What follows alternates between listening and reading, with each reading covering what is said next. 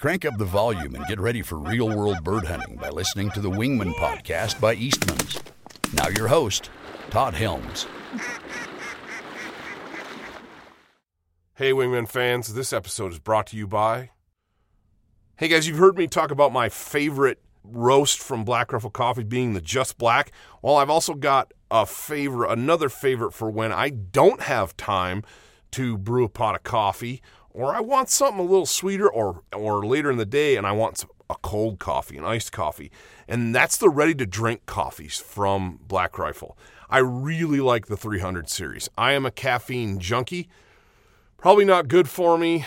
My doctor's probably cringing listening to this right now, but 300 milligrams of caffeine just fuels my fire, gets me going, gives me that edge I need to continue on throughout my day at that top level. Plus, man, those 300s just taste so good. There's the there's the rich mocha flavor, there's the vanilla flavor. Both of them are phenomenal. And you could find them all over the place. You know, that's a cool thing about Black Rifle is it's it's getting to be pretty mainstream and even in our little neck of the mountains out here in Wyoming, I can go to the hardware store and get Black Rifle coffee. I can go to my grocery store and get Black Rifle coffee. I can go to the local gas station and get it when I fill up. Those ready to drink cans, man, I walk in, I grab two or three of them, I throw them in a cooler full of ice, and midday, pop one, and I'm ready to go for the rest of the day. And it's that's just that smooth, icy refreshment. Man, it's so good. If you like iced coffee, do yourself a favor and check out Black Rifle Coffee's ready to drink coffees in a can. Like I said, you can get them all over the place. Even order them online. And especially my my vote is the 300 series, uh, 300 milligrams of caffeine. Just if you're an energy drink guy or person, I should say, you're probably consuming a, too much caffeine anyway. So why not take it up a notch anyway and go all the way to 300? Just do it. Anyway, Black Rifle Coffee Thank you for sponsoring today's podcast. And guys, check them out. You can go online, you can order it there. You can get a you can get a Black Rifle Coffee membership, get decals, whatever. There's a cool company, cool product, great group of people, and it's veteran owned USA, baby. Check it out, blackriflecoffee.com. Thanks, again, thanks again, guys, for sponsoring today's episode. Well, hey guys, welcome to another episode of the Wingman Podcast. And my guest today is Ryan off the grid. Um, Ryan, what's your full name, man? Because that's all I that's all I think most people probably know you by. Uh, it's Ryan Bodwin. Oh, cool. Which is a Belgian surname. Oh, okay. You got it. Yeah, I know a couple other people with a similar last name, and I always wondered how to how you pronounce that. Mm-hmm. That's cool. Uh, by a lot of people call me Buddha. You may see me referred to as that uh, because when I got to boot camp uh, in the, the, year 2000, I stood on the uh, yellow footprints at uh, MCRD San Diego, and uh, one of my drill instructors walked up and said, asked me how I pronounce my last name, and I said Bodwin, sir, and he's like Buddha, and I said Bodwin, sir. And he said Buddha. I said Buddha, sir. And he goes, "Well, you ain't that dumb, are you?" it, it stuck pretty hard. So well, and so for the folks that don't know, um, you are a Marine combat veteran. Yes. And thank you for your service. Thank you very you much. And uh, what? Tell us about yourself, man. Give us a little bit of background for the folks that might not be familiar with your platform and what you do. So I grew up in a uh, a tourist town in a county called Door County, which is the peninsula uh, in Wisconsin that sticks out into the Bay of Green Bay. Go Packers! Um, yeah, we're just just north of Lambeau there. Um, pretty typical middle class upbringing, you know. Uh, uh, played sports. I really didn't hunt that much because uh, my my family didn't hunt.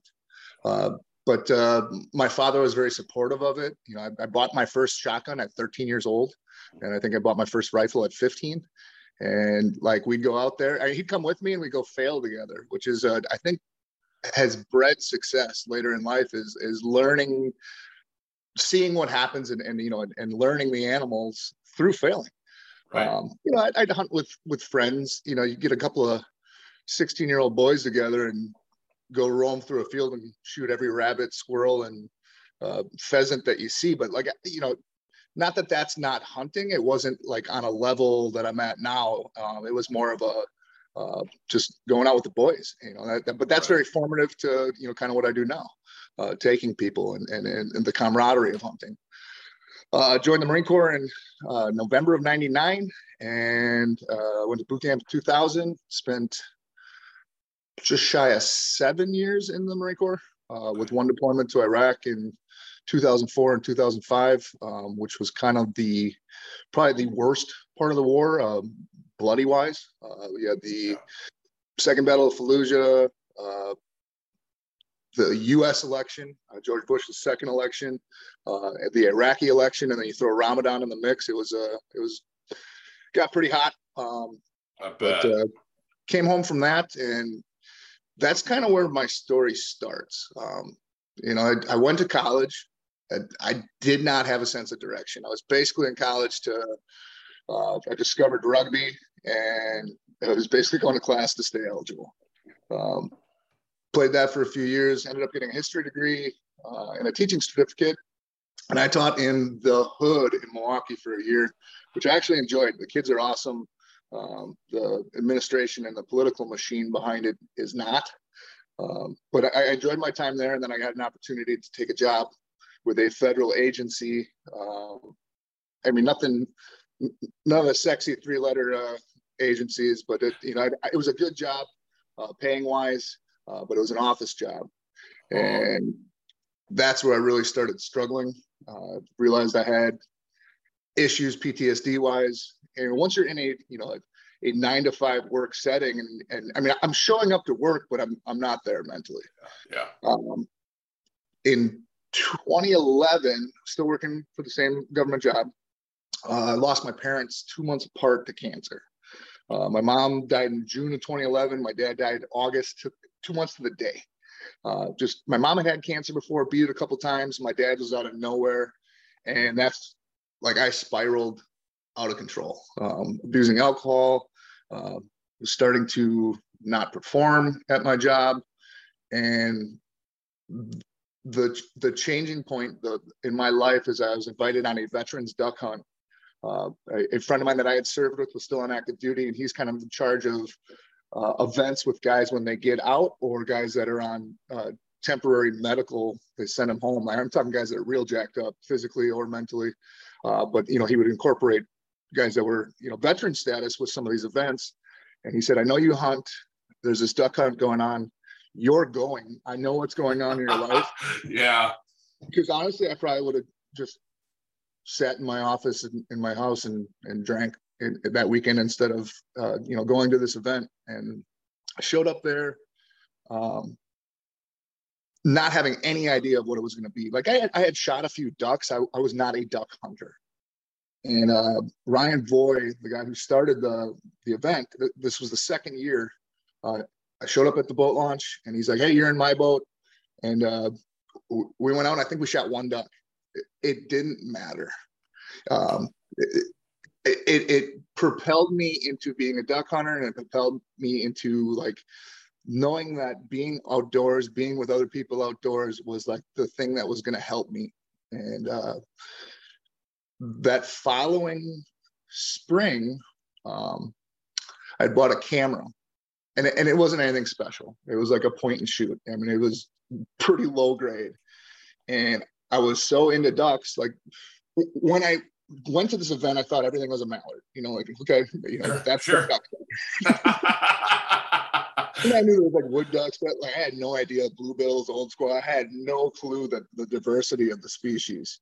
Um, but that became an interest of mine really quickly, and I started piling into the marshes with my waders on, with decoys, and taking pictures of ducks, uh, and you know, learning the different species and, and, observing them, and started posting those on social media. And like the feedback I was getting, people are like, "You need to like consider looking into doing this." You know, they they say you can't teach the eye, right? Um, you know, like I'll be walking around taking pictures, and people walk up and they'll see my big telephoto lens. They're like, I wish I had your camera so I could take good pictures. And I'm like, yeah, I just hit click and it does all the work for me. Yeah, it's it's automatic, right? Oh, good grief. But the eye, you know, like how to, you know, the composition of a picture, framing a picture, and, and just knowing where to be, what to do uh, from a wildlife perspective. Like I, I, just dove in, and like very shortly after, I, I quit. I walked into work, and you know, I was I was gone. Um, and you know, my my baby brother called me, and he's like, "You're throwing away like a hundred twenty thousand dollar a year job." And I was like, "Yeah, because the next time I get on my that elevator, I might blow my head off. Like oh, that's how bad that job was. Uh, work environment for me. You know, I, I didn't belong in a cubicle. I was just kind of going through the motions, and I bought better equipment and went on the road and started doing just basically wildlife photography. Or, or you know, if I'm driving someplace cool, I'll stop at zoos and practice on zoo animals. And uh, uh, a acquaintance of mine on social media. I, I never uh, really met him. He was just a duck hunter. I'm a duck hunter. We added each other. I mean, uh, that's kind of how I was starting to build a small network. Uh, he hit me up and he's like, "Hey, you know, like your photos are awesome. I know you're you're a killer. Like I know you hunt and can get it done. I need a cameraman to film. Do you know how to do that?" And I was like, "No, no clue." But my equipment does it. Yeah. Like let's go. He's like, good, because you're filming for Pursuit Channel now. And I was like, okay. Deep into the pool, splash. Right, right. I mean, just jump right in. And, uh, you know, did that for, I think we did three seasons. Uh, the first season, when I was filming, uh, the guys that I was filming for did a really nice job of once we got what we needed, I got to hunt. And, you know, especially if you're down in Texas, and there's exotics running around or we're turkey hunting once we get what we need from from a content perspective, they'd let me go and they'd run the camera and like they're like, who's this bearded, tatted, muscly guy? You know, like, and, and they wanted me on camera, so I, you know, I kind of felt filled filled two roles there, uh, either filming and, and editing or uh, being in front of the camera, and uh, that really kind of took my social media through the roof and uh, got it to the point where once I was uh, no longer interested in, in, in dealing with the the ins and outs of, of the network and kind of had my own flavor on things. Didn't have to answer to a producer. Went off on my own. Started a YouTube um, and uh, came full circle and started working with outfitters that I worked with in the past, putting on vet hunts. And then it's to the point now where I have to say no to things. My schedule's insane, but we're putting on probably whether I attend and film it or not, uh, which most of them I try to do, uh, we'll probably put on 30 events a year. Wow. Dude, that is phenomenal. Yeah, you made a post now a week or two ago, turkey season winding down, and you were reflecting on the on your turkey season. And that was one of the things you talked about was, you know, at first you thought maybe oh it wasn't a real successful season, and then you got looking back at um, the hunts that you did, the vets that you took, the people that you took, and the and the things that happened, and you were like, this was a phenomenally successful season, and that speaks exactly to what you're just talking about there. Well, I mean, I it was the the last day of the season. I was coming out of the woods. We kind of had a hiccup the last week. My son got sick. My wife was flying to Georgia with the kids to go see her sister, and you know, I had to take on dad and husband role and yeah. didn't get to go. Then I got sick. And so like for the last four days, and the birds were hot here. Like the last week was unreal. Um, like I, I, felt like they were two weeks behind. I was super excited for the last week because not many people are out there. I was seeing, you know, Tom's running around chasing Jakes, and like the like the pecking order that should have been established three weeks prior was was hot and heavy. So I was they're like, still right, get still getting after it. It's gonna happen. I had a t- uh, tag in two different zones. I had a guy that was supposed to come with me, and then just you know, life happens, and yeah. I got out the last day, and I had even though I was sick, I had watched this bird, and I'm telling you, he had inch and a half spurs. Like he was this old dog. I watched him breed three hens that week, and like he was oblivious to everything. Like he knew what was up, and he did, but he, he traveled the same path every day. He'd go get his hen, he'd come back to this gap in the fence line. I was like, all right, I'll just sit there he, he wasn't going to respond to calls or decoys or anything. I'm just going to sit and kind of kind of deer hunt them. And of course, the one day I get to hunt, he does the complete opposite. and I'm kind of dejected, and I'm, I'm walking out of the woods as the sun's going down. I'm just like, wow, this season was terrible because I only punched a couple tags, and and but then you know, like you said, I was sitting back, and all the people I got to take, you know, I'm way more excited if I can take someone, especially if they're a first time hunter or a first time turkey hunter, um, and like all the work that you do put it this way you're way less lazy if you're if somebody's depending on you and then if it's your tag it might be like nine o'clock birds aren't working you're like yeah i'm gonna i'm gonna go get breakfast you know? Yeah exactly. Exactly. Oh that is no that you're you're spot on with that man. And I, I don't we don't have the opportunity haven't had the opportunity to take a lot of vets or do anything like that. We take a lot of kids as many kids as we can um, and and do some youth stuff but you're so right when you've got somebody else with you that you're trying to get on animals oh my gosh it's like the, the, first of all i think the pressure gets ratcheted up i know i put myself under a ton yep. of pressure yep. and my expectations for the way i want things to go gets get through the roof but yeah i work way harder when it's somebody else's tag mm-hmm. There's times hunting with my wife she's like would you chill out and just enjoy this and i'm like what do you mean i am It's, it's just, just funny how that works. Getting to put all your skills together that you you built and learned uh, over the years, and and you know, and, and, do that for someone else, and get them hooked, and and you know, they're asking questions, and and like you forget what you know half the time. Like w- what is you know second nature to you? They have no clue. Like right. Took a, a guy that uh, actually the entire time was in the Marine Corps in the same platoon, and he had oh. gone on a turkey hunt in. Uh, uh, Tennessee when he lived down there, and he moved back up here. I told him draw a tag, we'll take you, and it was like the perfect morning. And me and another guy who's a, a phenomenal turkey hunter uh, are with him, and I'm like, you got you got some the meeting of the minds right here. We should be able to make this happen. And two toms and two hens walked out, and they fiddled around in the field. Then they lost their hens. So I was like, oh, this is game on. Like both me and the other guy are like, all right, this is happening and they literally walked like 80 yards around us and like didn't pay attention to anything. Like we, like we weren't even there.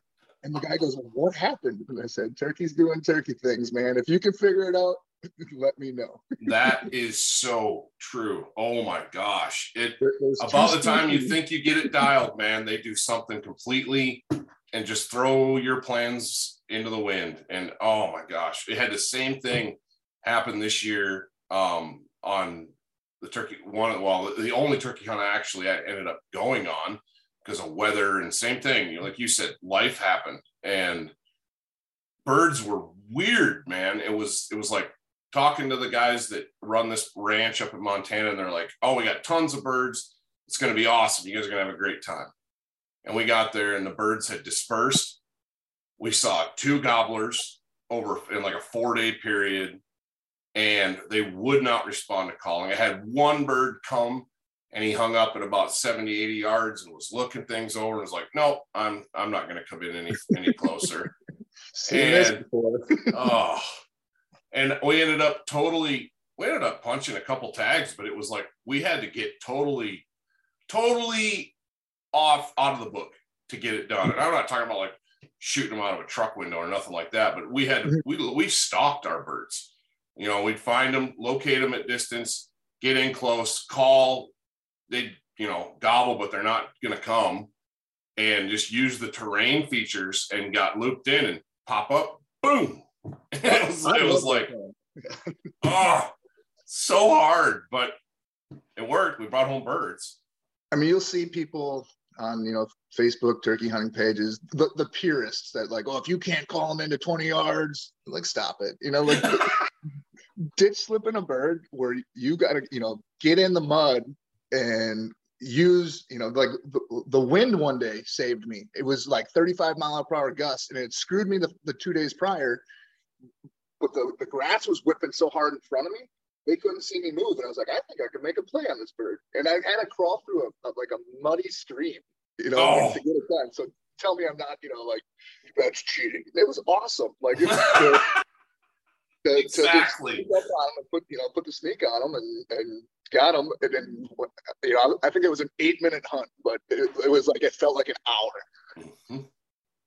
yeah, you just never know how it's going to pan out, you know. And I think we get stuck in we get stuck in a rut when it comes to turkey hunting, especially where it's like put the decoys out, set up, you know, call. It's going to be just like this, and it doesn't always happen that way. Yeah, sure, sometimes it happens that way, but you know, I've been trying for four or five years to get a bird to commit to a Jake decoy and just beat the tar out of it on camera.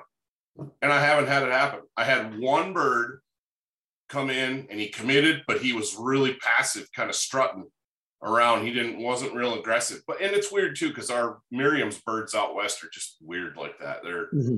you know, and now that season dates are everybody's back, their season dates off.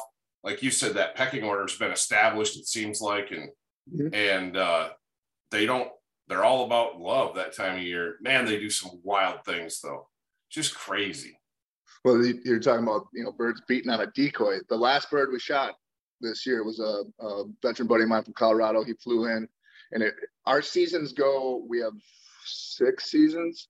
Uh, they go Wednesday morning to the following Tuesday evening when a new tag starts. Okay. And I think we are done at Wednesday at like seven. But uh, the it was the same field I was talking about where like you know the toms were chasing Jakes around, and th- this was in the far corner.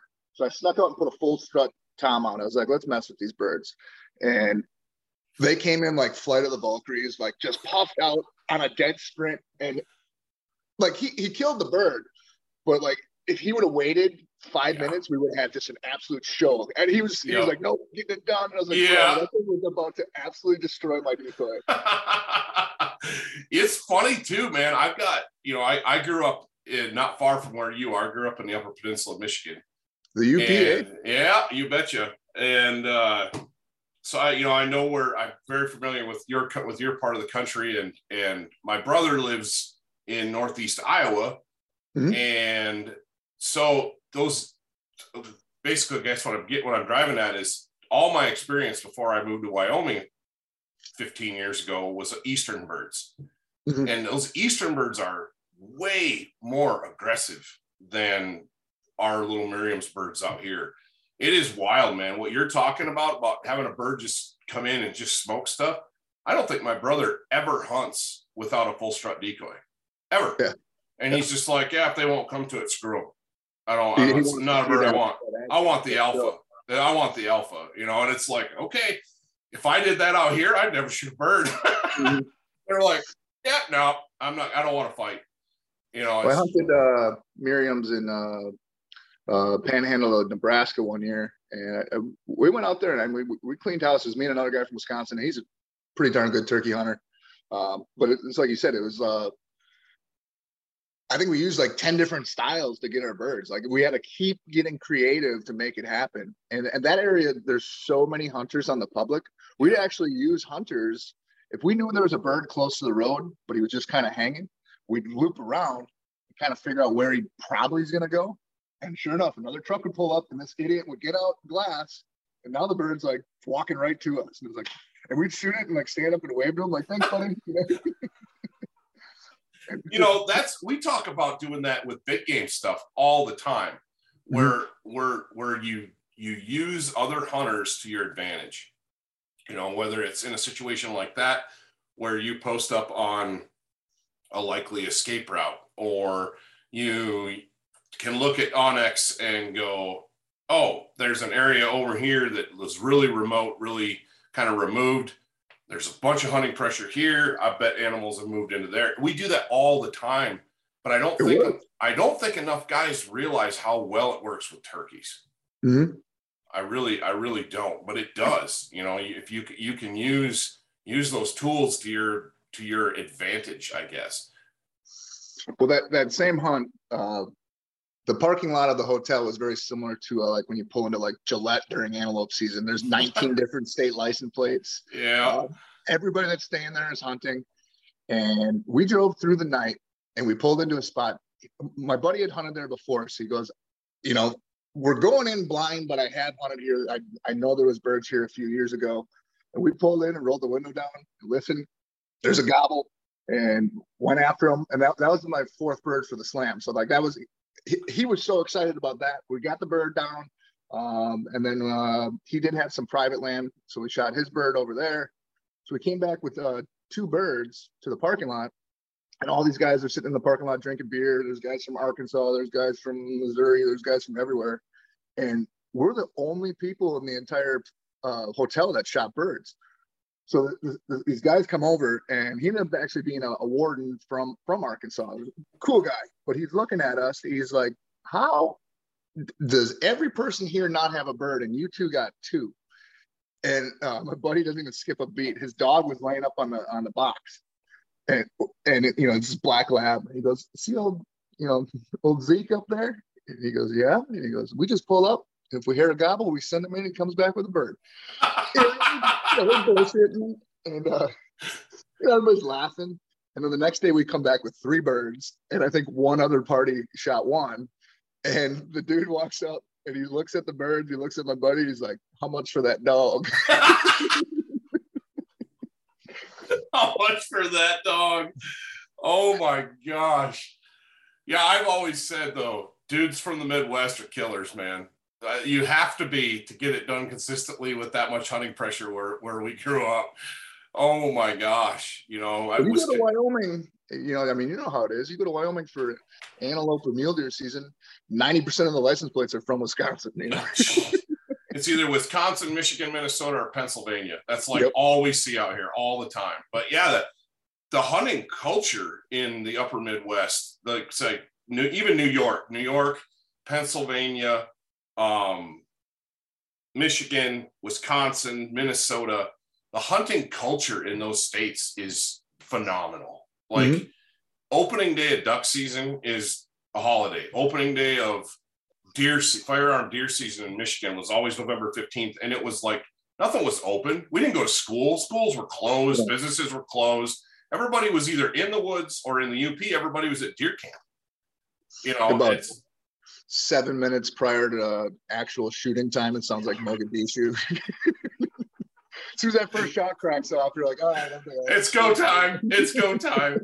oh my gosh. Yeah, it's it's funny because obviously being connected, um, being an offshoot of Eastman's, big game is a massive focus of what we do. Right. And we talk about, you know, avoiding hunting pressure and getting to trailheads and trailheads being, you know, 10, 15 vehicles. What are you going to do? Have your plan B, you know?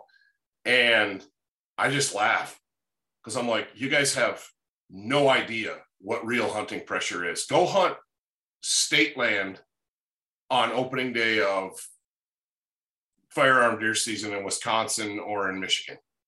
That's hunt. That's hunting pressure. Or oh, you'll be you'll be all, you know, you got in, you did your homework, you're way back in there, and then like 20 minutes after shooting time, some jackwagon just walks right underneath the stand. You're like, bro, why do you why'd you even come out this morning? full pumpkin suit, full pumpkin suit, you know. And I, I, I'm obviously we're laughing about this because it's all you can do. But Yeah. because I mean, we can all be either on the same team and give each other some crap, or we can get seriously, you know, serious issues occur. But I'm with you, man. I don't think there was an opening day, especially in the in the lower peninsula, because we hunted down there quite a bit, had a family farm. That was insane. I mean, in the UP, we was pretty remote, pretty wild country, and you'd hear, you know, you'd hear 10 shots on opening day, maybe. Downstate, oh my gosh, you'd hear 500 shots by lunch, you know. Or sun comes up and there's a guy three trees away from you that you didn't even see. It's like, morning. Opening day of duck is even worse, though. I think. Uh, I don't hunt big water. Uh, duck opener used to be like Christmas to me. Like it was Oh, like man. my favorite day of the year. Me and my brother would go every year, and it's just gotten so crazy that I'll go find a pothole, shoot my three wood ducks, and not have to deal with. Uh, I I mean, guys that are. I've heard stories like a dude rolled up one time. These guys are on a, on a cattail island uh, that's not big enough for two groups yeah. And dude rolled up like five minutes before shooting time in a uh, a kayak with two German short hairs in it and no decoys, and like plopped down next to these guys. And they're like, "Oh, it's gonna get cozy today, boys." But no, it's not. You're gonna, you're gonna get off this island. He was gonna hunt over their decoys. Oh my gosh. I can't even imagine.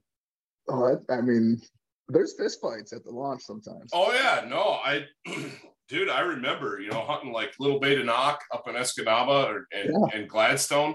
We used to hunt that on the regular, and it was exactly what you're talking about. You get to the state dock in Gladstone to go hunt, and you better be there at two in the morning to go get mm. your spot. You know, I remember sleeping in the duck boat on Saginaw Bay, you know, to get a spot. And I'm so thankful that it's it's not like that everywhere. But the mm-hmm. reality is, Ryan, that that public land, especially waterfowl, that's the reality for a lot of guys. That's all they have. You know, I think you and mm-hmm. I are, were lucky that we had other, you know, like you said, a pothole or a beaver pond or something. I got so I did the same thing, man. I'd go find a little beaver pond with, you know, 100 wood ducks on it or 50 wood ducks on it and go shoot my, yeah, like you said, go shoot my three wood ducks, maybe hang out until nine, see if a black duck came floating through or the odd mallard and yeah. bag it, bag it and go get breakfast. You know, right. and that what that that turned in. That's what opening day turned into for me because, yeah, I had experiences like that Cattail Island thing where it's like, no, you know, this isn't this isn't how this game's played. And mm-hmm. I don't know, I don't know about you, but there was quite a few times where you'd get guys that are you could see they're trolling around, they're looking for a spot. It's like, dude, just come on, get in here. You know, yeah, get, in, point, get in here and hunt with us. Because yeah. otherwise, otherwise you're just competing for the same birds and nobody wins then, you know. Yeah. And I've, I've met some really good dudes that way. There was a spot up in uh I'm not gonna hotspot it. There was there was a place I hunted a lot up in the UP. It was pretty remote, not real well known, but there was a local guys. And it seemed like every time I'd show up there, it was the same same one or two dudes, and everybody knew where the hot spot was, you know, where the birds wanted to be. And I don't know how many after the first time, I think we hunted together. Like it was almost like, hey, morning, Bill, let's, let's go set up over here. You want to use your yeah. stuff or mine, you know? Instead of just pushing the birds around, you know, let's let them work one spot. And, you know, do we shoot a limit?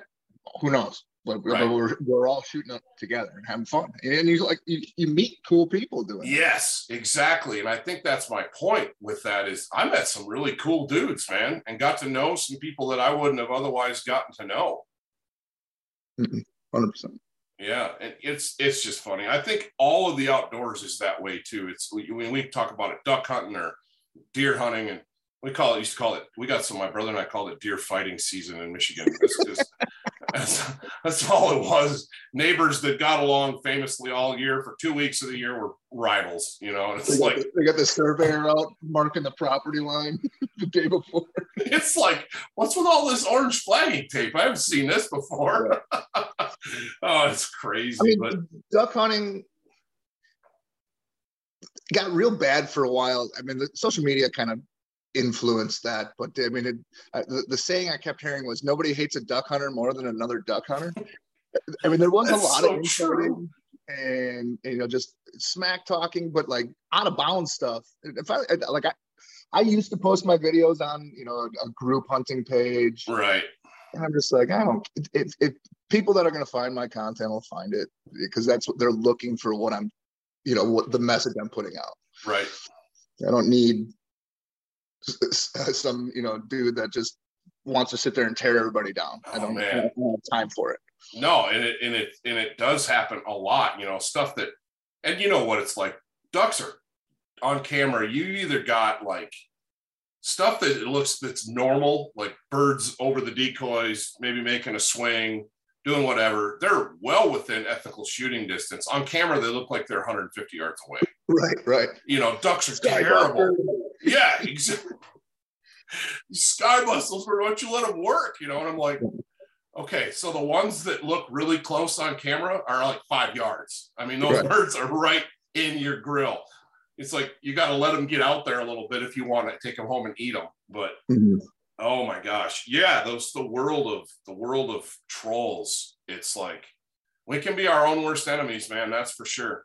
We can be. I, I think that tide's turning a little bit. I mean, it, it you see more and more people, Instagram especially, like kind of embracing the nose to tail eating or or uh, hunter activism, conservation, and and, and kind of like getting out of the fray of of of of the BS, really. Right. I, one of my real good buddies, he ran a, a podcast called Hunt Domain. He's a Marine vet, and he was super active, and he was super active in like calling out some of the the bad apples. And uh, he had, he had a daughter uh, recently, and like he's like, I, am wrapping up the podcast. I'm done with it. I'm done with the the BS. And he called me uh, two weeks ago, and he's like, "Bro, I killed a turkey last week, and I didn't even take a picture."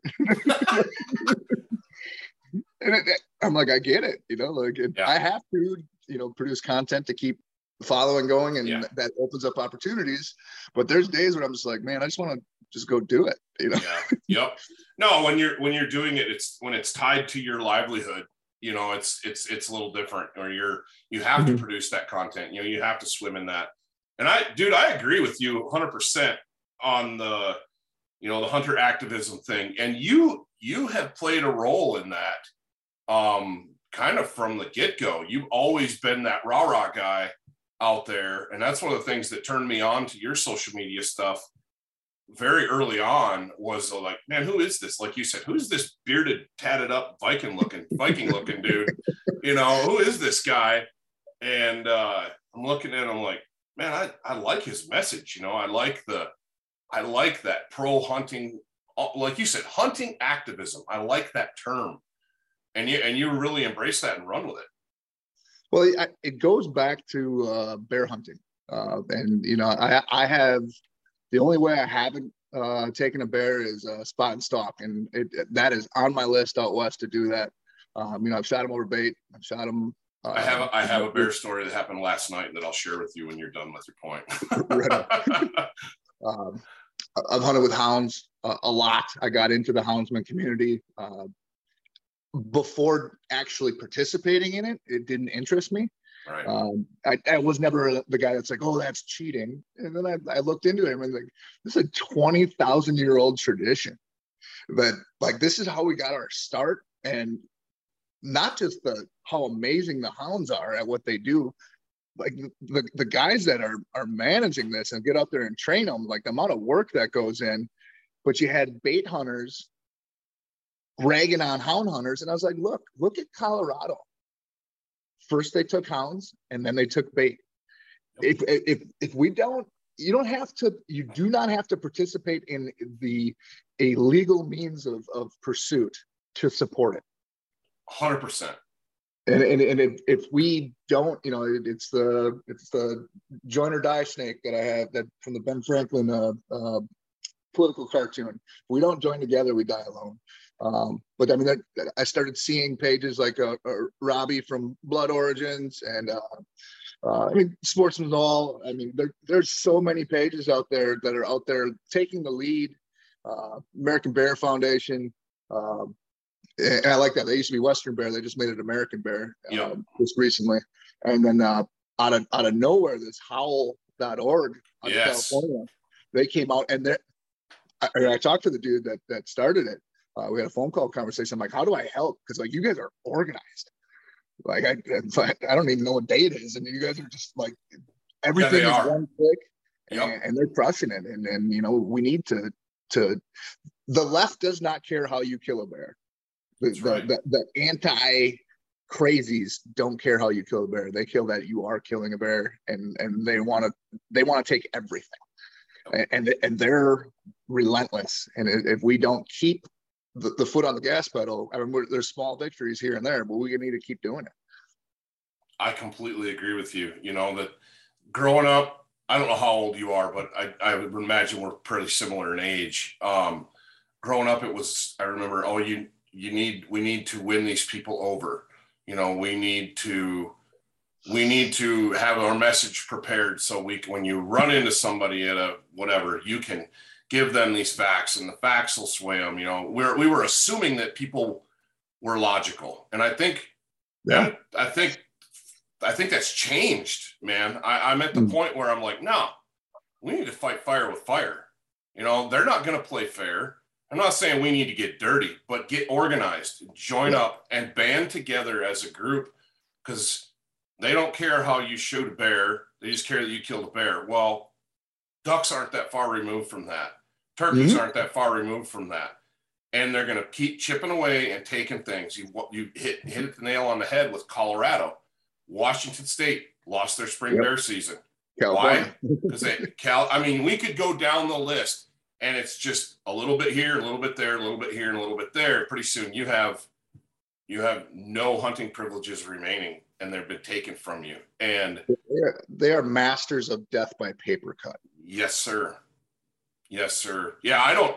I think the time is, and and I get, I don't know, man, I get fired up about this, but the days of the days, uh, and I and I certainly think that we need to, as hunters, we're responsible for our image. We're responsible for what we portray, but I'm not pandering. I'm not pandering to the left anymore on this. It's like, no, you're either you can either accept me for what I am and what I do because you're forcing me to accept you, or you can forget about it.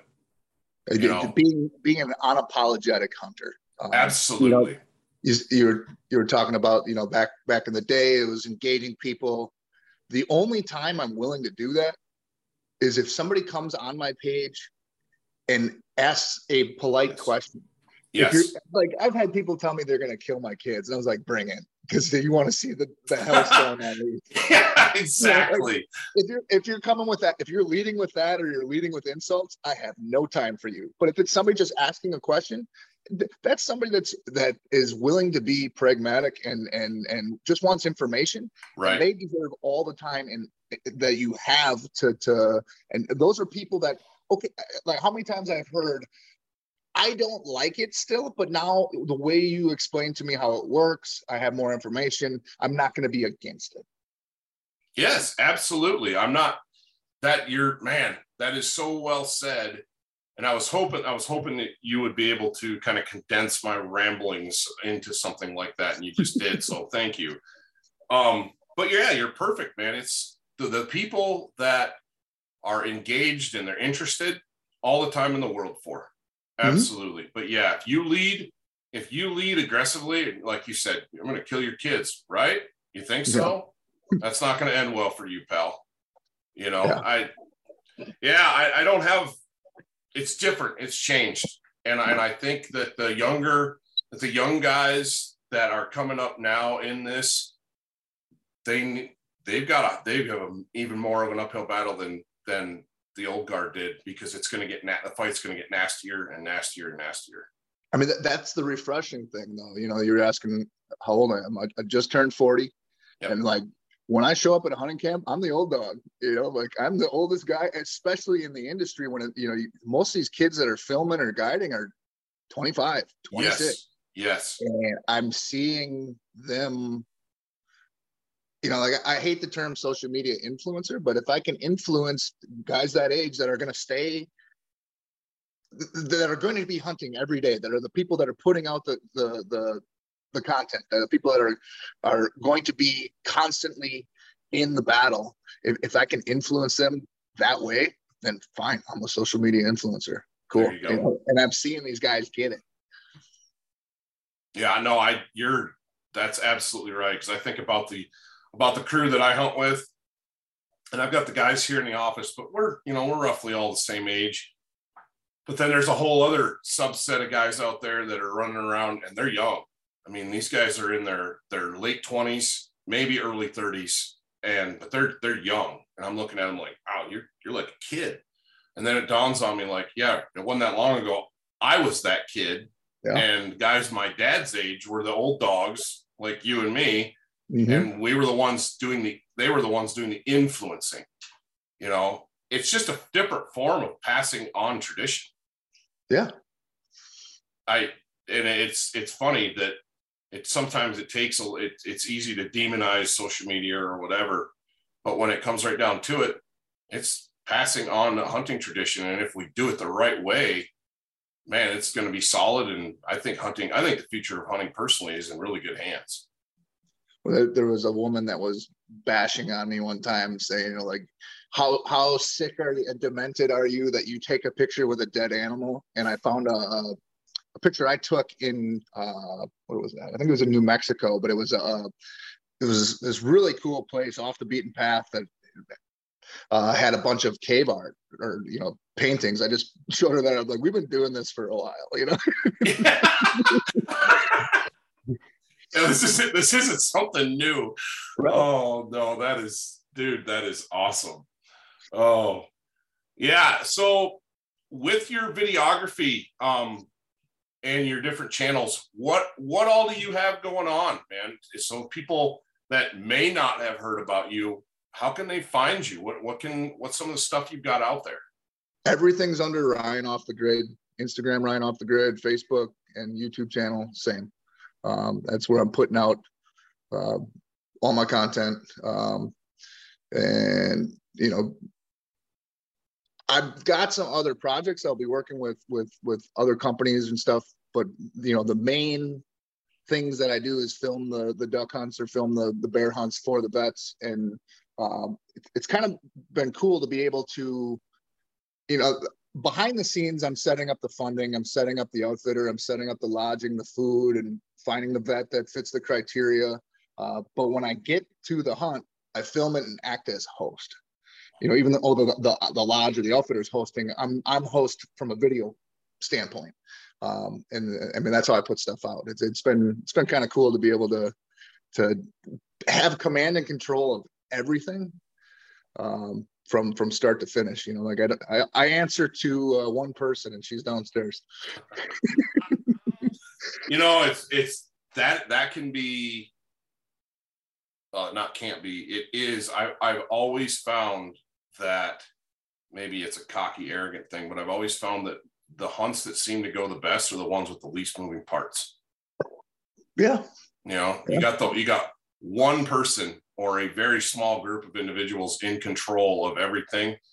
And man, it seems like the bigger it gets, oh, you know, we we did a hunt, we did a hunt this this winter, tried to film a hunt this winter, and it was there was a lot of moving parts, and I didn't have I I wasn't able to have control of the things that I wanted to have control of. And man, it didn't it didn't go very well. Yeah. I'm I'm like, well, I don't know if we've got how much content we're going to be able to salvage out of that. But you know, I filmed uh, I, well, I filmed it with a thermal, and then I had another guy with a regular camera. But we did hog dogging in Texas. Oh. But, but, that's at night. The, the thermal made everything awesome because I mean it's chaos. It's organized chaos until the, right. the hog gets uh, dispatched, so to say. Um, but uh, in January, February timeframe, they do it in Florida in the day and you're mm. running through and actually we were down there last january we, we, we did it a couple times uh, in between duck hunts because uh, it, it's not too hot where the dogs aren't getting run ragged. Okay. Um, but uh, trying to line something up to go back down there and film that in the daytime so i don't need the thermal uh, I, I, mean i filmed it with my cell phone last time because it was kind of impromptu right right. uh, but but that also brings up challenges of how much do you show? Like you, you're saying you don't pander but if you're stabbing a hog to death, that's got yeah. a pit bull in its ear and it's squealing and there's blood and there's chaos. You know, you can have that conversation in post with people that are inquisitive, saying, you know, you shoot a hog with a 30 odd six, it's going to take that little boy a while to die. If you stab it, it, it, it is six seconds and they are gone. It, it look, but the, the, the optics on are, are Yes. Filming it is a challenge to, to put it in the best light, to explain uh, in the best light without giving full on ammunition to to the the opposition. Right. No, I you hit that on the head, man. The optics of the thing are like, oh, wow, okay. You, you know, know I, I know hunters right. know, but right. that's going to get out. You know, like yeah. this is people are doing it all over the place, and I'm surprised it hasn't got on the radars yet of people. Well, I mean, it, I hope people are that are filming it are putting it. You know that you cut when you need to cut. Yes, yes. I think the other thing that the hog guys have done a really good job with is branding what they do. You know, it's hogs are ever I shouldn't say everybody, that's too broad of a term, but if you if you know anything about hogs in the United States, they're a problem. They are a, they're a feral animal that is a problem, and they're exploding populations all over places that they don't belong. They mm-hmm. destroy mm-hmm. all kinds of property, and so the hunting at them at any me any means necessary is a valuable management tool. Yeah. And we get that, you know, we understand that. Man, those guys have done a really good job of saying, yeah, this is we're eradicating these things because look at the damage that they're doing. Well, they they a lot of people don't even realize they kill fawns. Right. They eat fawns. they eat anything, you know. Right. And They'll eat an, a, another wounded hog. They'll eat anything. yes, yes, yeah. I and I don't think if you don't if you don't swim in those circles and you don't live down there or in areas where they where they are, you don't you don't get that. And so it's think it's easy for guys that are like all they do is maybe duck hunt, upland hunt, shoot, you know, hunt pheasants, turkeys, do some deer hunting. They look at that and go, man, I don't, I don't know about that. And it's like, well, you got to understand what's going, what the bigger picture, what's going on here. I mean, a, a, lot of hunters that don't live in those areas that you know just hunt their back forty aren't exposed to to what's really going on. Right. You, will get blowback. I've got blowback from hunters on snow goose season. They're like, you didn't have to kill 200 of them. I was like, we would have killed five if we could. You know, yeah, like, exactly. I mean, it, it's easier to have a conversation with another hunter about it. You can right. show them the effects on the, excuse me, on the tundra. Uh, and, and, and I mean, look, avian flu went through this year.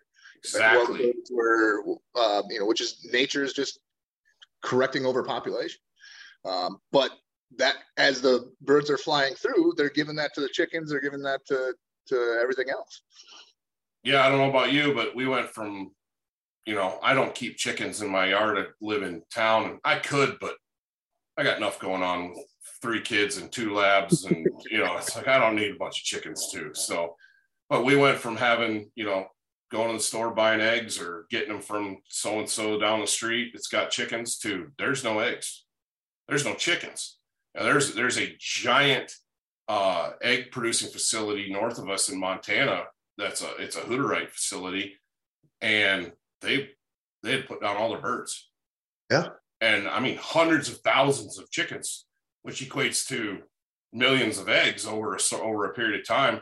Pretty soon, you're not you don't can't buy eggs in the store, you know. And who knows where that where that avian flu started, mm-hmm. but having a couple million snow geese over over objective probably doesn't help. Right.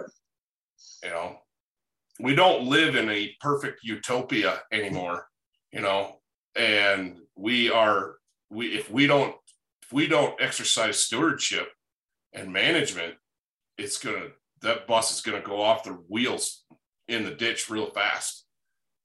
Whether it's snow geese or whether it's bears or whether it's predators, those that bear story. I wanted to tell you that. So we're right in the throes of spring bear season out here. And mm-hmm. one of the guys in the office, Dan Picard, who does our Beyond the Grid series, um, went he went out bear hunting last night. He got a hot tip on a spot, and he, he was had a buddy that was sitting a bait, and he was spotting and stalking on a hillside above this area, and he can hear he hears a gunshot, and then he hears a few minutes later, he hears, you know, like pop, pop, pop. Pretty soon his phone's ringing. He's like, dude, his buddy's like, get down here now. I need your help. Well, he had a rut fest on his bait on his bait site and he shot one of the boars and the other boar wouldn't leave him alone. And he was like aggressive and coming after the guy. And he was shooting, trying to deter it by shooting over it with his pistol. And yeah. he said he could hear the shots in real time on the phone. And then off in the distance, pop, pop, pop. And of course, he's out, he's, you know, three quarters of a mile away. There's nothing he could do to help. You know, he's bow hunting this hillside and with this cat while this war's going on down in the timber. And he's like, whatever. And it, it worked out okay. Nobody got hurt. And, and yeah. uh, it was, it was, but yeah, that's, getting back to bear, the realities of hunting, it it never, you know, whether it's a turkey not doing what you wanted to do or a bear doing that, you never know. You know, and we we have a tendency in Wyoming to go, oh, they're just black bears because where we live, there's a lot bigger browner threat out there. Mm-hmm. but it just goes to show you they're wild animals, man. They can they they do crazy stuff. I've only gone nose to nose with a grizz one time, and it was uh pucker factor was high. Oh yeah. I was uh, I was taking photos at uh, Glacier National Park, uh-huh. and there's a place called Iceberg Lake, and it's quite it's quite the haul up. And I only have limited time to go get pictures, so like I'm I'm hauling ass. And I pass this group of people, and there's probably ten people in this group. That, I mean, they're together, and I, I mean, I've got like a four foot long telephoto lens around my neck, uh, handgun, uh, Glock 10, and then bear spray. And I come around this bend, and I'm, I'm probably 50 yards from it, it was a yearling, but still, like a yearling will kill you. and I was like, well, what do I do now? And I never pulled my camera up. Uh, you know, like I'm more worried about this bear. I need him to know that I'm here. Right. Uh, and he never postured on me. Uh, so I mean, I never pulled out a handgun or, or bear spray, but like it, he's right there, you know. And then this group of people come around and and they're got their cameras out and shit. And I was like, "Are you people for real?" like we no see clue. it. We see it in Yellowstone all the time because Yellowstone is literally in our backyard, yeah. and it's like, oh my gosh, are you people for real? Yeah, that's they they had so they had no qualms. They thought they were safe. And it was like if, if this bear decides he's pissed off, we're in some trouble. And this dude says to me, and he was a uh, he was just shy of obese. Uh, but he says, "Well, you got a gun. We felt safe." And I was like, "Look, bro, I would have shot your fat ass in the kneecap. like, I'm not here to protect you." I don't have to run faster than the bear, just you. oh man. That is that's hilarious. Yeah, the grizzly thing is it's interesting. You know, I was I picked up a I picked up a new pup last year from Southern Oak Kennels down in in uh, Mississippi, and was down drove down there, picked it up, did the whole thing, and got talking to the the guy that had whelped the puppy, um, Corey Wages with SOK Tanglefoot, and I got talking about, yeah, this is, you know, he's obviously he's a duck dog, but he'll pull some upland duty. You know, he'll be he'll be hunting pheasants and chukars and do a little bit of everything, right?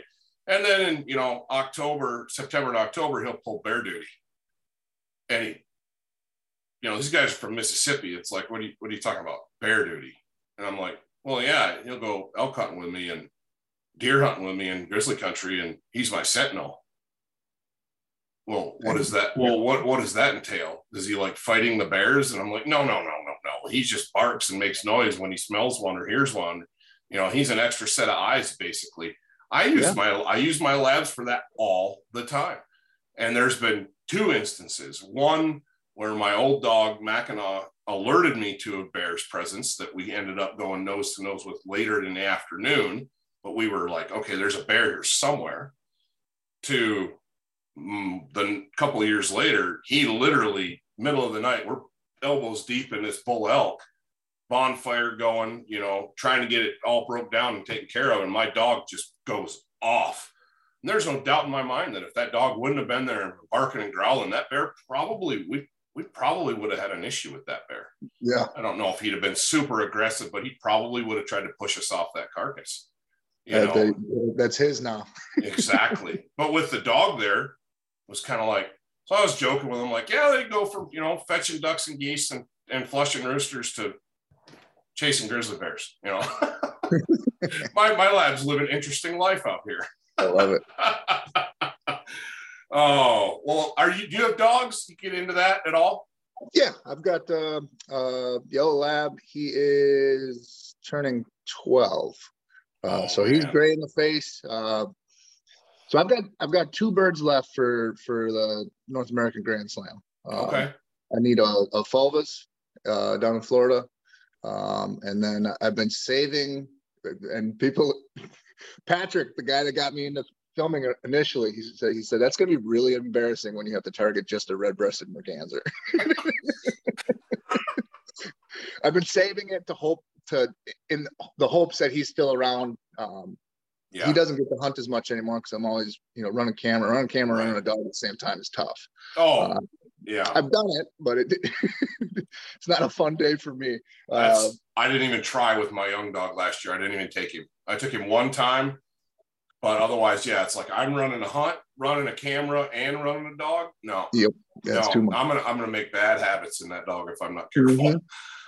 So uh, I mean, we've we've got a river that flows through town here and flows into the Bay of Green Bay, and it holds a lot of divers late season. And I mean, last year, uh, my dog Raji started struggling on the boggy stuff.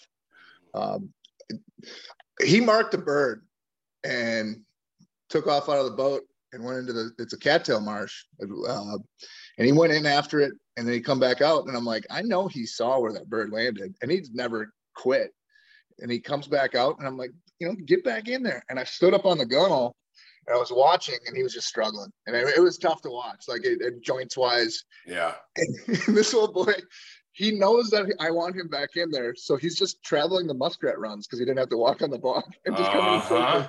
Finally, I'm like, oh, get up here. You're like, yeah. you know, um, but I think open water on the river here, he'd be all right. Yeah. So hopefully, like that can be my last bird of the slam and and his last bird. I'd, I'd hang it up for him after that. We can that'd retire. Be, that'd be cool, man. That'd be really really cool. On well, top we, of that. Um, we get a ton of we get a ton of mergansers out here on the rivers. If you uh, get in a bind and you want to make a road trip in like January, you know, we could do that. Come on out. you can shoot all the you can shoot all the divers you want. but the the the guy Ryan Boy that I was in the boat with, uh, um, that first year of the, the, the veterans duck hunt. Um, so he he passed away uh, the summer before I went after my king eiders, and uh, that's when I kind of realized that like, like, this is within reach. Like I, I could probably pull this off because I, I, I really I was like okay whatever you know I, I want to shoot all kinds of different species but I, I never thought about completing the slam until sure. until I held that king eider and then uh, I got pretty emotional when I shot when I, you know, pick up this king and I, I thought of him, you know, like I'm I'm here because this guy opened up duck hunting into my into my my my life, and, and he's gone, and I, that's a huge influence and a huge loss to me.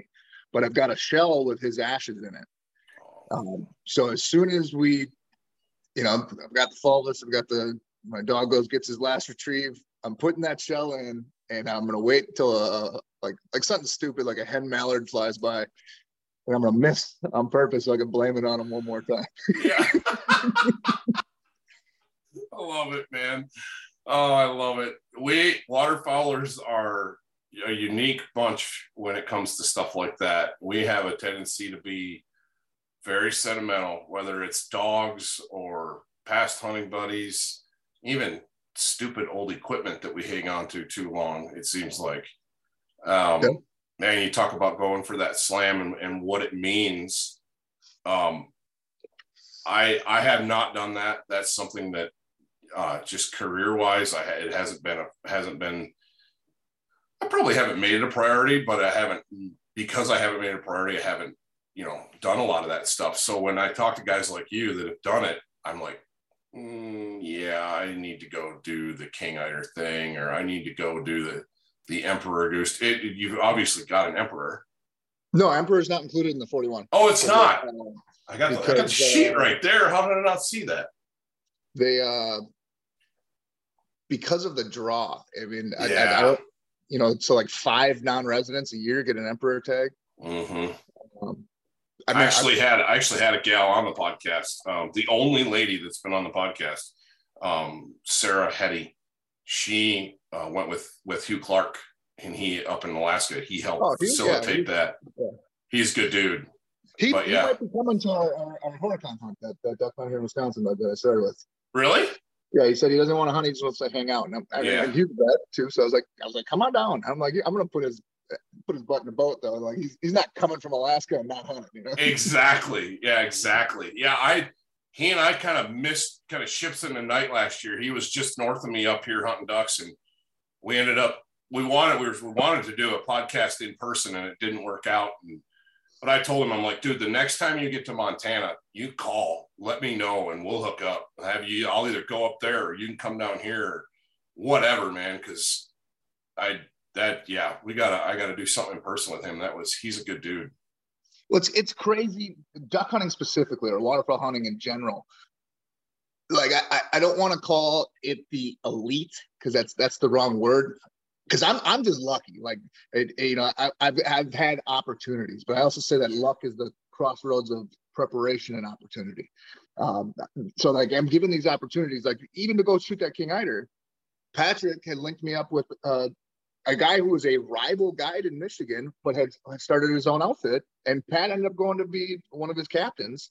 And he, they needed, it was his first year and he needed media. Like, well, here I am, hunting King Eiders and Harlequins in the middle of Bering Sea. It just, I got lucky that that that that happened, and uh, I mean, you just start crossing paths with people uh, that are out there grinding, doing it. Like you know, like me and Pat came into the harbor, and there's a guy that used to be in our snow goose camp, like with a different guy, and you just start seeing people like I, I missed Ramsey Russell by three minutes at the hotel in Johannesburg. You know, like we both knew each other were there. Right. I mean, and so these, these guys were at a different table. They're like, well, "What are you doing here?" Because I was by, I was the only person by myself, and I was like trying to get home because my wife's mad. I was here for three weeks, you know, in Africa. And they're like, "You never guessed he was here," and I was like, "Ramsey Russell." And they're like, "How do you know?" I was like, "I just texted them," you know. That's so funny. That is so funny. Yeah, that. uh Well, he is a character, man. We had a. He was through this way and hunted with us last November, mm-hmm. and we had a ball we had an absolute ball and just a super super good dude i, I love he's another one that talks about what you're just talking about about how we're all connected by this thing called called waterfowl you know and we've all got our different stories and different things and it's all those stories that kind of define us and i love how ramsey keys in and and tells those helps people tell that story mm-hmm. you know i absolutely interviewed a couple of other people. Uh, Dale Dale Bordelon Ramsey was like, dude, you got to talk to Dale. One of the most interesting dudes that I've ever talked to about hunting or anything in life. Period. Just that man. He, he's like from a time gone by. First of all, and are you are you familiar with him? Yeah. Yeah. Just wow. Super interesting cat, man. I just really enjoyed his cut. his spending, you know, I think we talked for a little over an hour and it was like wow, that's a different perspective. That's a different thing. But yeah, just we're all connected by those things. And it's kind of wild too. You start going places and you're like, hey, I know that person. And you don't yeah. know, you don't know them, but you know them from social media and all the stuff they do. So I took my wife uh, for my 40th birthday. We went to uh, Nashville for NWTF, and um, she had, you know, she had never been to Nashville. She, we hadn't had a, a, just a vacation for us without kids since my son was born. Mm. And we're at the hotel uh, bar, like well after the, the show shut down. And, you know, that's where business is done. And, and I was like, that's Alex Langbo. And she's like, do you know him? And I was like, yeah, but. so I walk up and he's like, hey, Ryan, like, we've been friends on social media for so long. I know. Like, I feel like you know him. And my wife is just like, you've never ever met him in person? I was like, nope. But she's like, you just talked for an hour, like you were you know everything about each other. I'm like, yep. You know what's stupid about that is I had I had Alex on the podcast pretty early on, and he literally lives like 30 minutes north of me. And, yeah, just, and I've still never met him. I've still never met him. It's like, how did how does that happen? You know, it's like every time I drive by his house, I'm like, I should just stop in. Do it. I should just stop in and say hi. But I'm always like going to Billings for an errand or something. And I'm like head down going, you know, and it's like just yeah. I just need to take the time and stop in and say hi. Because you're exactly right. It's like you just talked to that person for an hour and you've never met him before. Well, no, I never met him, but I know him. It's just right. wild. Yeah. And that that's what's cool to me about social media. Agreed. Agreed. It's man, we're we're so we're so much more connected now than we have ever been. You know, we went to um, did Hunt Expo in Salt Lake this year. Went down, had a big booth down there, and same thing. All these people walking around. I'm like, yeah, I know that. That's I know I know that person. It's Ryan Bassam over there. You know, that's so and so, or you know, whoever it might be. It, it's like you know all these people, but you never met them, and it's wild because they walk up like, "Hey, Todd, how's it going?" I'm like, "Oh, hey, Ryan, how are you?" You know, what is up with that? Or, or even people that follow me that like I, I, don't have a you know I've never had a conversation with via messenger or anything would walk up and my wife's like this is terrible and I'm like what do you mean she's like your ego and I'm like no no that, that has nothing to do with it I'm going to take the time if a person follows me and wants to come up and talk to me I learned from uh, Bone Collector.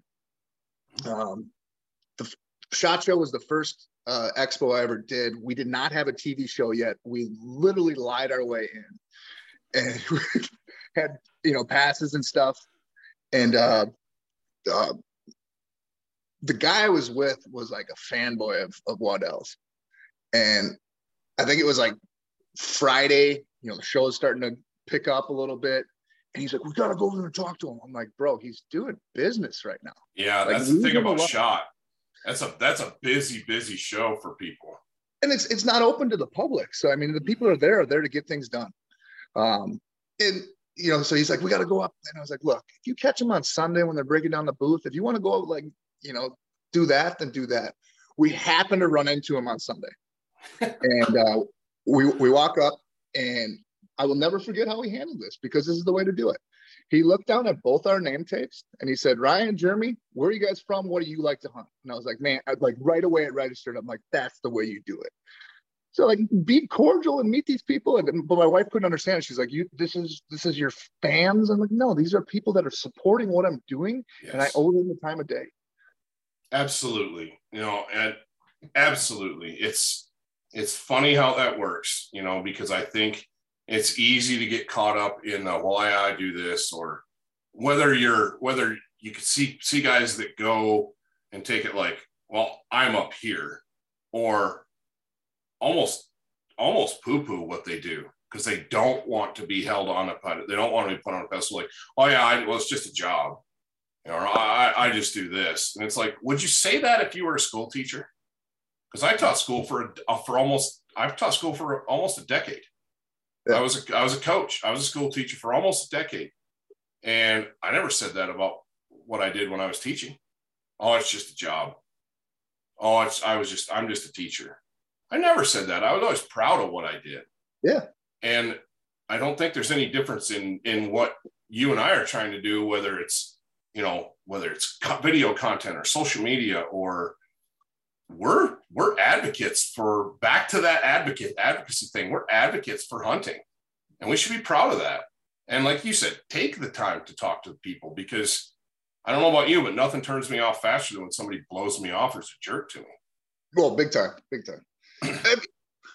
When you're talking about though, like people that are downplaying what they do, I can see that in situations. Uh, let's say I'm in a hunting camp to film, uh, or you know, I go down to Texas and you know subcontract a guide for a week, Mm. and you get you get guys in camp that are want to toot their own horn. You know, like I've hunted this and I've shot Pope and Young that, and I've done this and I've done that. I don't even say a word until they get to the point where I start playing one downsmanship with them.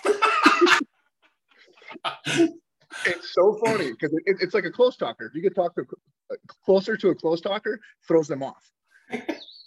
so like the guy will be like, "Oh, I shot a." shot a 208, 208 inch whitetail last year, and I was like, "Oh, I shot a spiker, but I think I should have let him grow a little bit." If they don't know what to do, like they're like, he had huge feet. Uh, who, who taught me that? It was another guy. He goes, "Yep." Anytime I've got a, a big headed, you know, corporate client in here, I just I one down them, and then it like it just throws them off their game. That is awesome. I'm going to use that. That is awesome. Yeah, and I and I didn't. I, I guess what I was getting at with that is getting to you don't want to be seen as that person that's the one upper. You know, where where you're like, oh yeah, well, you know, I, I got all I need left for my slams a red breasted merganser. You know, and I'm gonna and I'm gonna you know pickle it and put it on a charcuterie board with a and serve it with a fine merlot. You know, and it's like. Hey, dude, it's it's a merganser.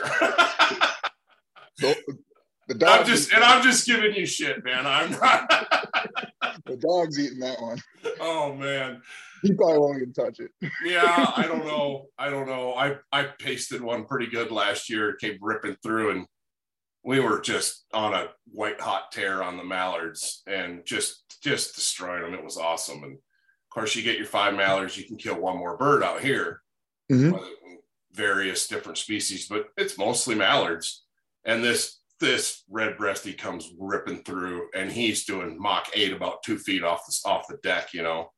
Mhm. And I just it was honestly, it was probably one of the best shots I've ever made in my life because it was just like throw the gun up, bang. It was completely instinctive and, and it wasn't a cripple. He was stone dead. Just dead. And, you know, just dead. And everyone, guys were like, I got two reactions out of the blind. One was like, what the hell was that? And the other one was, wow, nice shot, bro. but oh goodness, yeah, I you don't want to be that that one upper guy, but at the same time, I I, I do think yeah, you, you, we should be proud of what we do, and because we are we are setting advocates. In setting in context matters, and, and, and how you're how you're putting stuff out. Yeah, that's absolutely right. Absolutely right. Wow, that is cool. Well, dude, I've probably kept you long enough. Um, I've really enjoyed our time together, and I'm dead serious. If you want to come out and shoot mergansers, call it. it, it, it, might be uh, might be in the cards. Yeah, no, seriously, that was uh, that was ended up. Honestly, that's how we ended up hunting with Ramsey last fall. That we did. I asked him to be on a podcast. He was like, "Sure, long as you come on mine." And it was like, "Okay." And the next thing you know, he calls. He's like, "Hey, I'm going to be through that way in November. You want to hunt together? You got a spot?" And I'm thinking, dude, November. There's hardly any birds here in November. It's kind of like, yeah, okay. And but yeah, same thing, man. The invitation's open, and uh, if we ever get someplace, I would love to hook up and share a duck blind sometime. That'd be fun. Be outstanding. Cool, man. Well, thank you, sir. I really appreciate your time, and uh, I will make sure that you've got links or whatever we've got so people can find your stuff on here. And cool. if they've got an idea for a hunt for you, you know, they've got a vet they know that they want to hook up with something, try to get them hooked up with you and see what we can make happen. Yep. Awesome. I appreciate Thank it, Ryan. Thanks for having me. So I've got one more question for you. If you could only hunt one bird one way for the rest of your life, what's it going to be? Ooh. That, oh, you caught me off guard. I think it would be uh old squaw on a layout layout boat on Lake Michigan in some some nasty chop. Some rollers. Yeah, buddy. Yeah, buddy.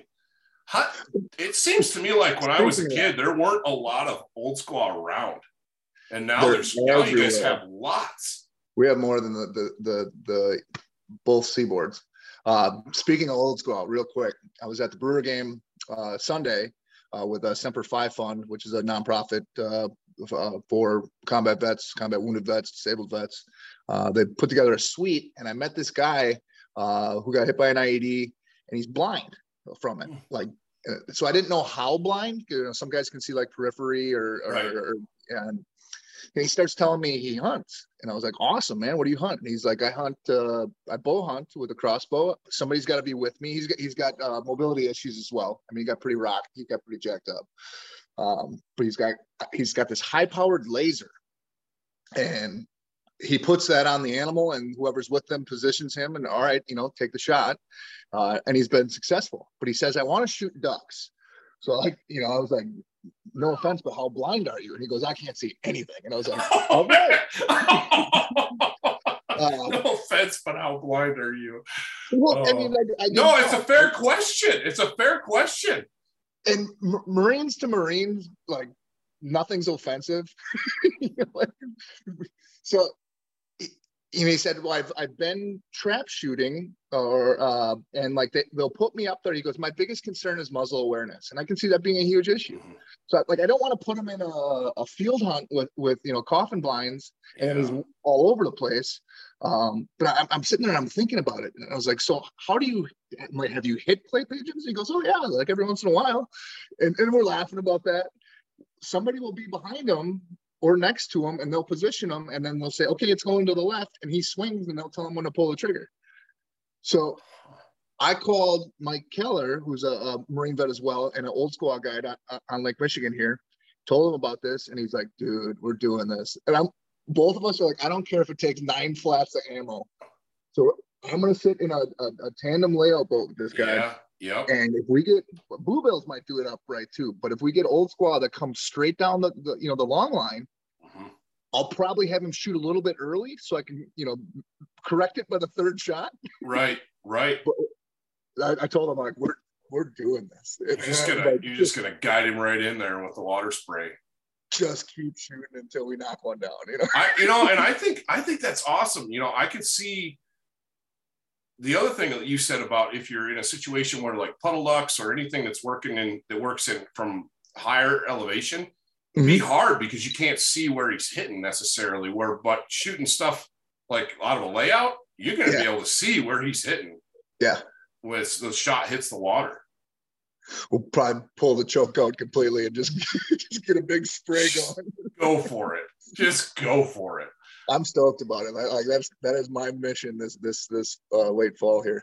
Heck yeah, man! That is. When do you guys start getting your divers in? Because I remember, uh, I remember in the UPNB. Yeah, yeah, yeah, yeah. Okay, okay. Well, I mean, Halloween weekend is usually when it starts heating up. Yeah, yeah. That was we used. I usually ended up like bow hunting a little bit for deer that first part of November, and then by Thanksgiving, if I wasn't on Little Bay de Noc, I was, you know, not able to hunt physically.